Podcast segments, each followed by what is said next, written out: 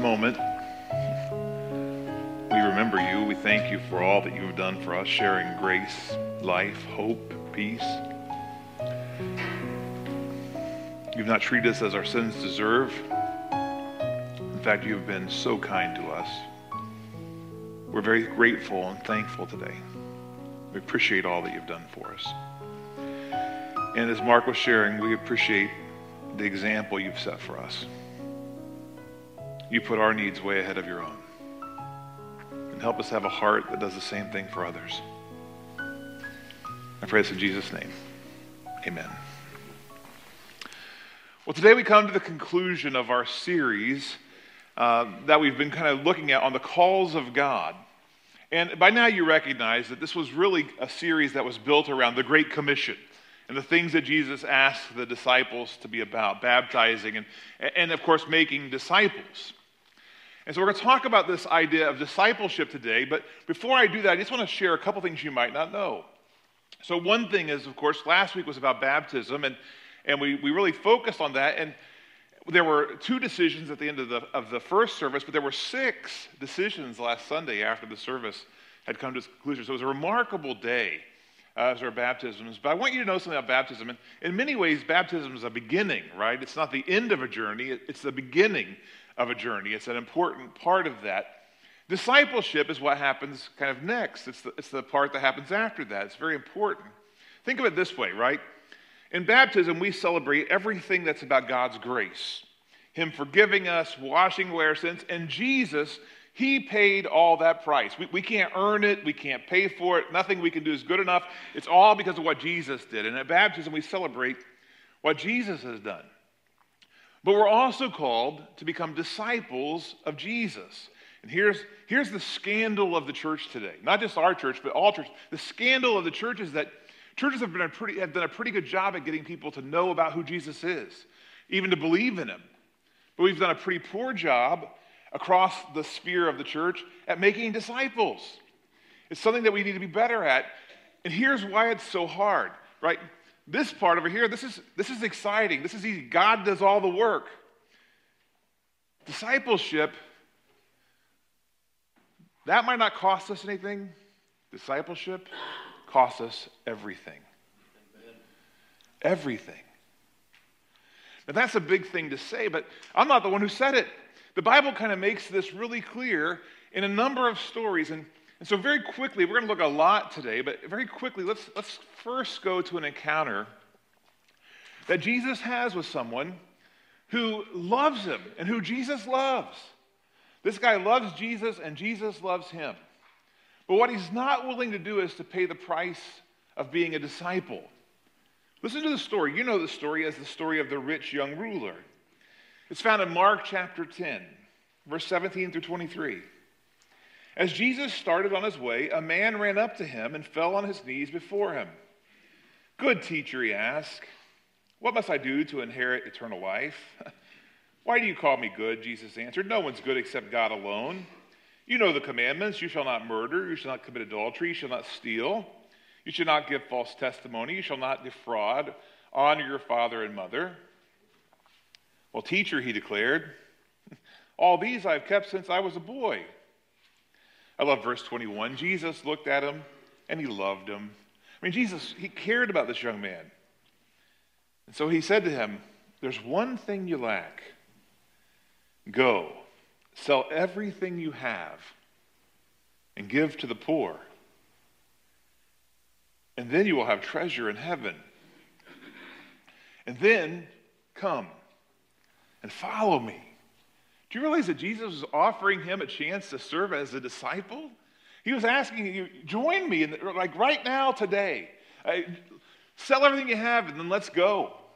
Be one of my guys. Let's go together on this journey. Like, follow me today. It was quite an invitation that he offered him. It's not any different than the invitation he offered to Peter and John and James uh, uh and, and, and all the things that he accomplished through them. This young man has the opportunity to be a part of that. But the price was more than he was willing to pay at that moment.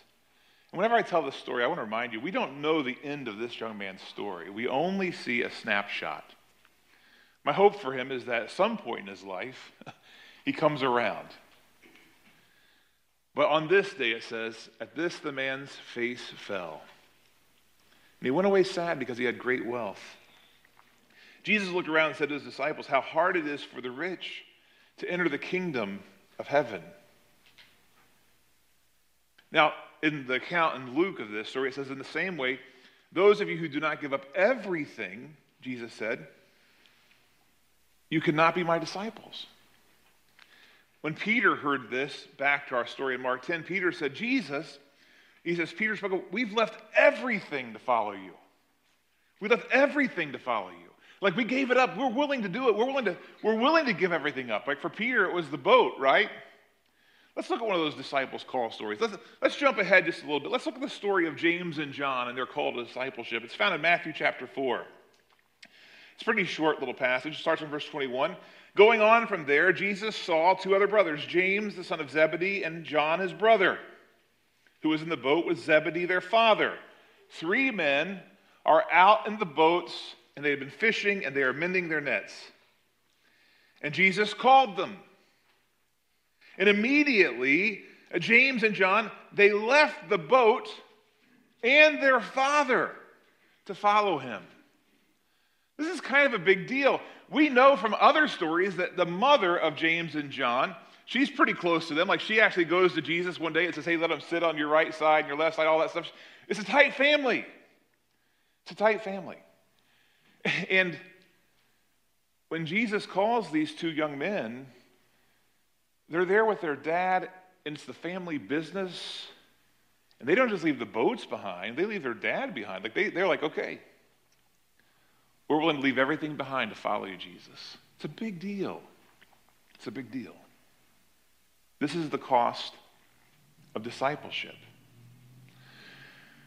I want us to be a church of disciples of Jesus, people who follow him wherever he leads. Listen, disciples sometimes have to lay aside lesser things. For Peter, it was the boat. For James and John, it was the boat and their dad. For Matthew, it was the tax collector's booth. Are there things that we need to lay aside so we can better follow Jesus and, and do what he wants us to do? Because true disciples lay aside lesser things in order to take hold of the best thing, the most important thing. There's a second thing that true disciples do, and that is that they, they answer the call to follow. To follow. It's one thing to say, I want you to save me, Jesus. It's another thing to say, I'll go wherever you ask me to go. One of the hallmarks of the disciples is that they followed Jesus wherever he led them. They followed him up in the mountains. Uh, they followed him into a boat on the stormy seas. I love that passage in Matthew chapter 8. Jesus, as they got into the boat, his disciples followed him. And a great storm rose in the sea, so the boat was being swamped by the waves. Like they probably had a, a clue when Jesus walked the boat that there was a storm ahead. They might have had some idea that bad weather was coming, but if Jesus is getting the boat, I'm getting in the boat. I'm going to follow him wherever he leads me. And man, did he lead them some places. He led them across that stormy sea to the land of the Gadarenes, where the madman of Gadara, right? The guy who the chains couldn't hold him in the, in the, in the graveyard. He was a crazy man. In fact, possessed by, it says, a thousand demons, a legion. Jesus led him all the way there. I, mean, I don't know about you, but I'm not anxious to go run into that guy. But they would follow Jesus wherever he led them. Uh, he led them one day to a, a place that some of them would surely have found off putting when he took them to the tax collector's house, to Matthew's. And, and there were all these tax collectors and sinners there. And some of these guys were good, faithful young men that had been raised in Judaism to know that there are people you don't associate with. And all of a sudden now they're associating with all the wrong sorts of people. And Jesus was the one who took them there. Of course, I love that story in Matthew chapter 9, right? This is in the age before immunizations. The only way that you could keep free from certain diseases was quarantine, like leprosy. You had to stay away from the lepers. That was the only way to avoid disease. So if you heard someone was sick and dying, you probably don't run to their house. you stay far away. But when a man comes to Jesus, says, My daughter's died, but if you come, you can bring her back to life. They're like, Hey, let's stay away from there. But Jesus says, Come on, let's go to the house where this death is. Let's go see this girl. Because she's not really dead, she's just asleep, and I'm going I'm going to wake her up. And so he takes them there. And that had to be scary. No masks, going out there in a world with disease that could kill you. Frightening. Speak of frightening, one of the most frightening stories is Matthew 16. One of the most scary places of the world at that time was a place called Caesarea Philippi. I don't know how much you know about this space, but it was a place that uh, in, in Israel's history, it's where kind of very close to where the, the northern kingdom had set up a center of false worship, of calf worship there. But after that time, when they had been invaded by pagan countries and foreign countries, it had become a, Caesarea Philippi had, had become a, a space for, uh, well, this is horrible, but for child sacrifice. There was a cave there, a very deep cave, and it was a place they would sacrifice their children to the god Pan. And there would be all kinds of horrible rites that were done there. And this place came to be known, this cave, which had gates on it, it came to be known as the gates of hell. That's what Caesarea Philippi was known for. It was one of the most pagan places that, could be, that you could visit in that time. And Jesus took his disciples there. He took them there on purpose. And he goes to Caesarea Philippi, and this is like, whoa. When you talk about scary places, like okay, Jesus, now you've taken us some weird places, but this, this, is, this is like at the line here. Like, you're taking us to the very gates of hell. What, what are you doing, Jesus? And yet, when Jesus takes them there, there's this incredible moment with Peter. We read about it, it says in Matthew 16 When Jesus came to the region of Caesarea Philippi, he asked his disciples, Who do people say the Son of Man is? And Simon answered, You're the Messiah. You're the Son of the living God. You are the one who has the true power in the world, not all this demonic, crazy stuff. You are the only way, Jesus. You are the only way. To be a disciple is to follow Jesus. In Matthew 20, we read that the disciples are following Jesus, and Jesus tells them he's going to die in Jerusalem. It says that as they were going up to Jerusalem, Jesus took the 12 disciples aside, and on the way he said to them, Behold, we are going up to Jerusalem, and the Son of Man will be delivered to the chief priests, the scribes. They will condemn him to death. John tells us in chapter 11 that Didymus, or Thomas, said to the rest of them, Let us also go that we can die with him. That trip to Jerusalem, they expect that Jesus is not the only one who's going to be killed. They recognized that being a Christ follower could cost them their lives. That's a big deal. That's discipleship. We often think of, I come to faith and life is just great and it has a happy ending. I don't want to sour you today, but you realize that for the disciples, they didn't have happy endings. It didn't end well for them. It didn't come to a nice, neat fairy tale ending. They died. They were martyred for their faith. And even though they don't die on this trip to Jerusalem, James beheaded, John tortured, imprisoned, and we're not even sure how he died. But a lot of bad things happened to old John. They paid a price. The cost, discipleship. Disciples follow Jesus. But there sometimes is a place where we say, I'll follow you this far, but no farther. And even though those men would eventually die for faith, all of them came to the place where they said, I can't go past this, Jesus. This is my line. This is my limit.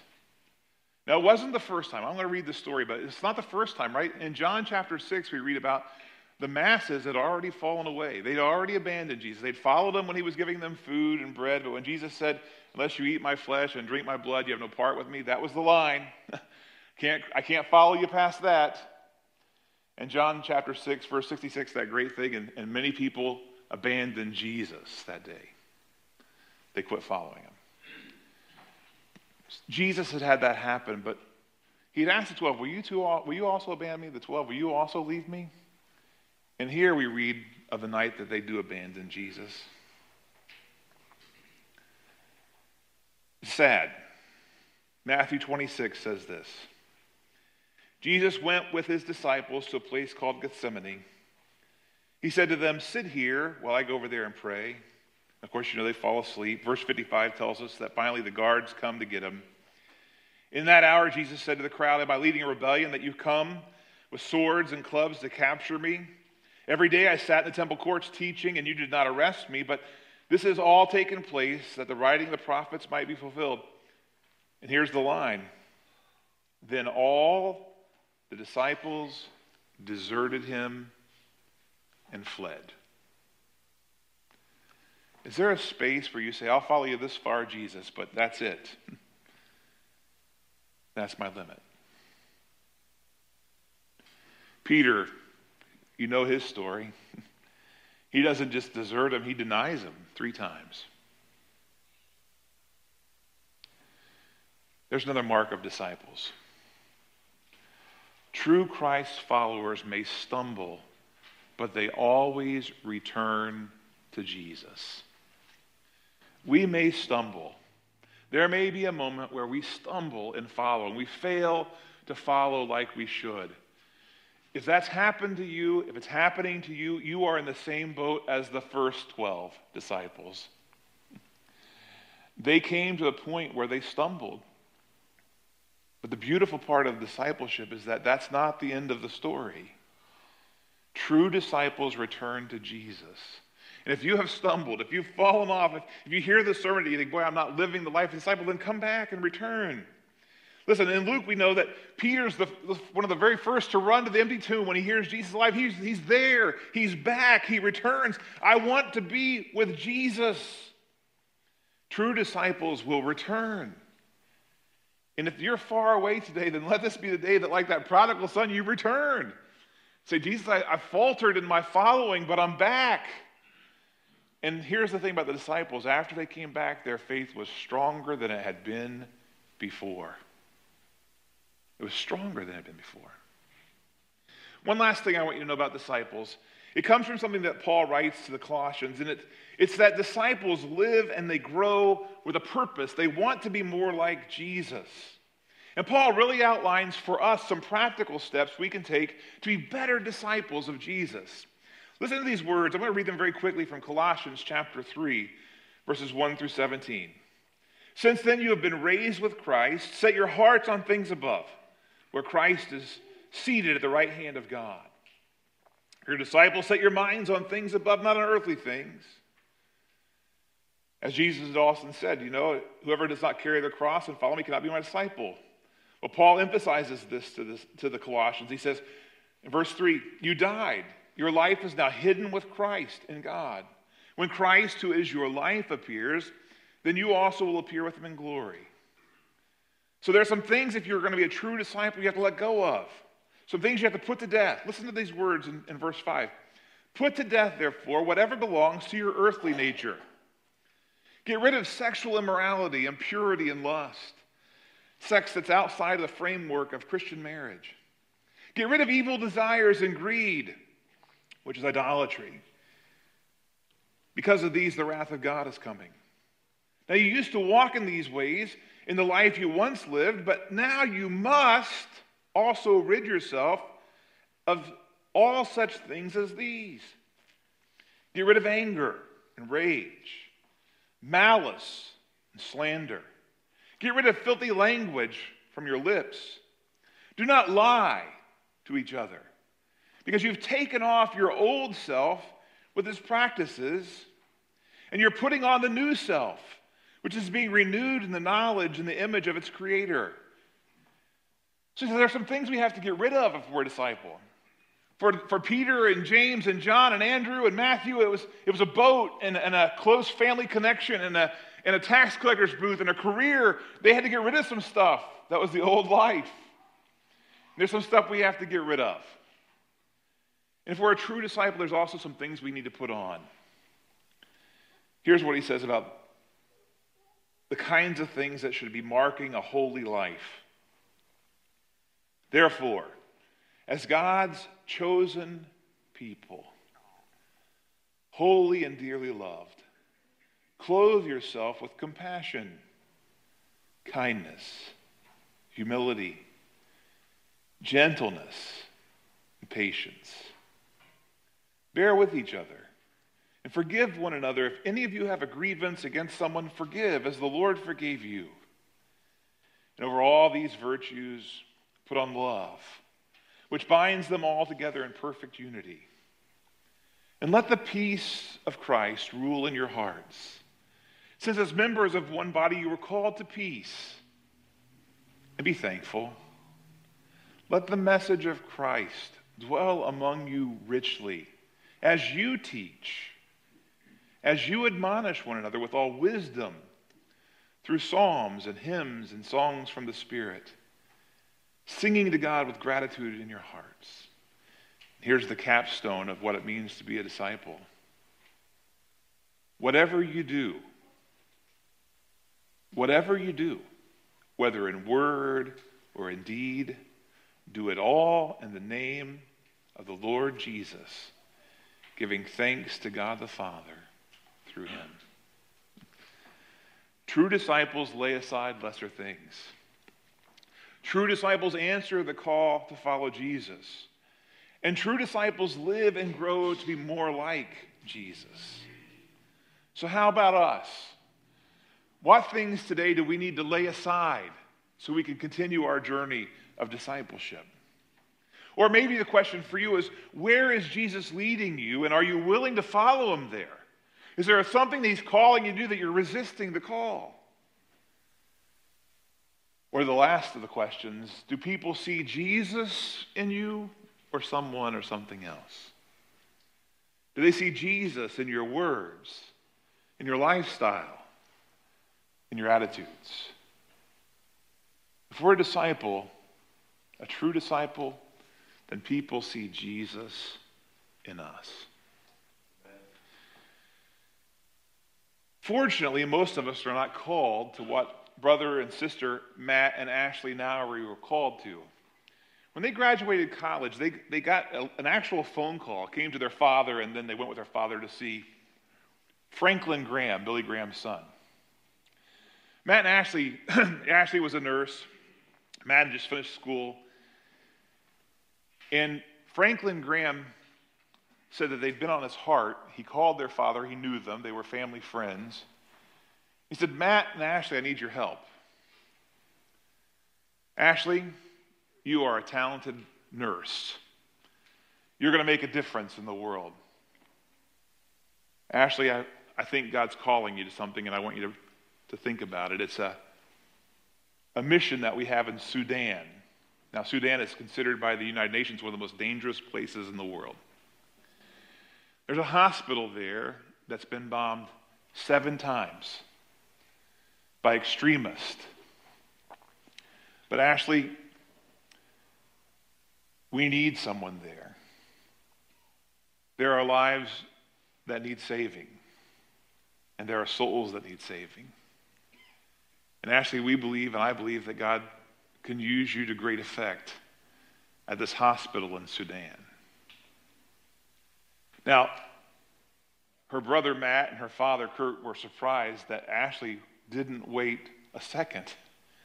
She just said, You know what? I'm going to Sudan. her dad was like, Wait a minute. You can't make that decision right now. You just graduated from college. What's, what's next? But she did it. She said yes. The dad was trying to soak all this in when Franklin Graham turned to Ashley's brother Matt. He said, Matt, I've got an even tougher job for you. 200 churches in Sudan, 200 Christian churches in Sudan have been destroyed by the extremists. The pastors are often tortured or killed. The churches are burned to the ground. Matt, I need you to do two things. He said, I need you to go capture their stories. People need to know the stories of the Christians in Sudan. And as you go to visit each of these villages, Matt, look for Christians who God is raising up to continue the work of ministry against all odds. Because we believe, he said, that God is going to plant five new churches for every single church that the pastors have been martyred. Go learn their stories and empower the new preachers to take over. Kirk, the father, said he couldn't believe it that Matt didn't waste any time. As fast as his sister had said yes, Matt also said yes. And they both went to Sudan. Their story is fascinating. You can read more about it if you want to. But what's incredible is that they returned back after about two years overseas. And you know what? God had risen up hundreds of people to take the place of those pastors that had been killed. And many people's lives have been saved because of the care that Ashley was able to give, and many souls were saved. As people came into the hospital as victims of violence and couldn't make sense of what had happened to them and the cruelty they saw in their world, but they found hope in Jesus. Franklin Graham said this to both of them about the Nauris.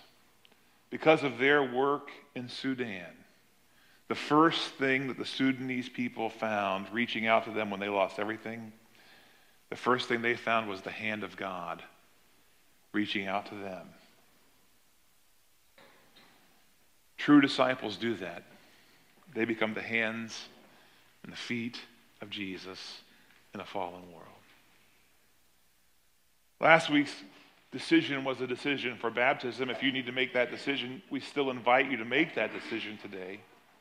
But the call of this message today is a call for all of us to examine ourselves and ask the question Am I living as a disciple of Jesus?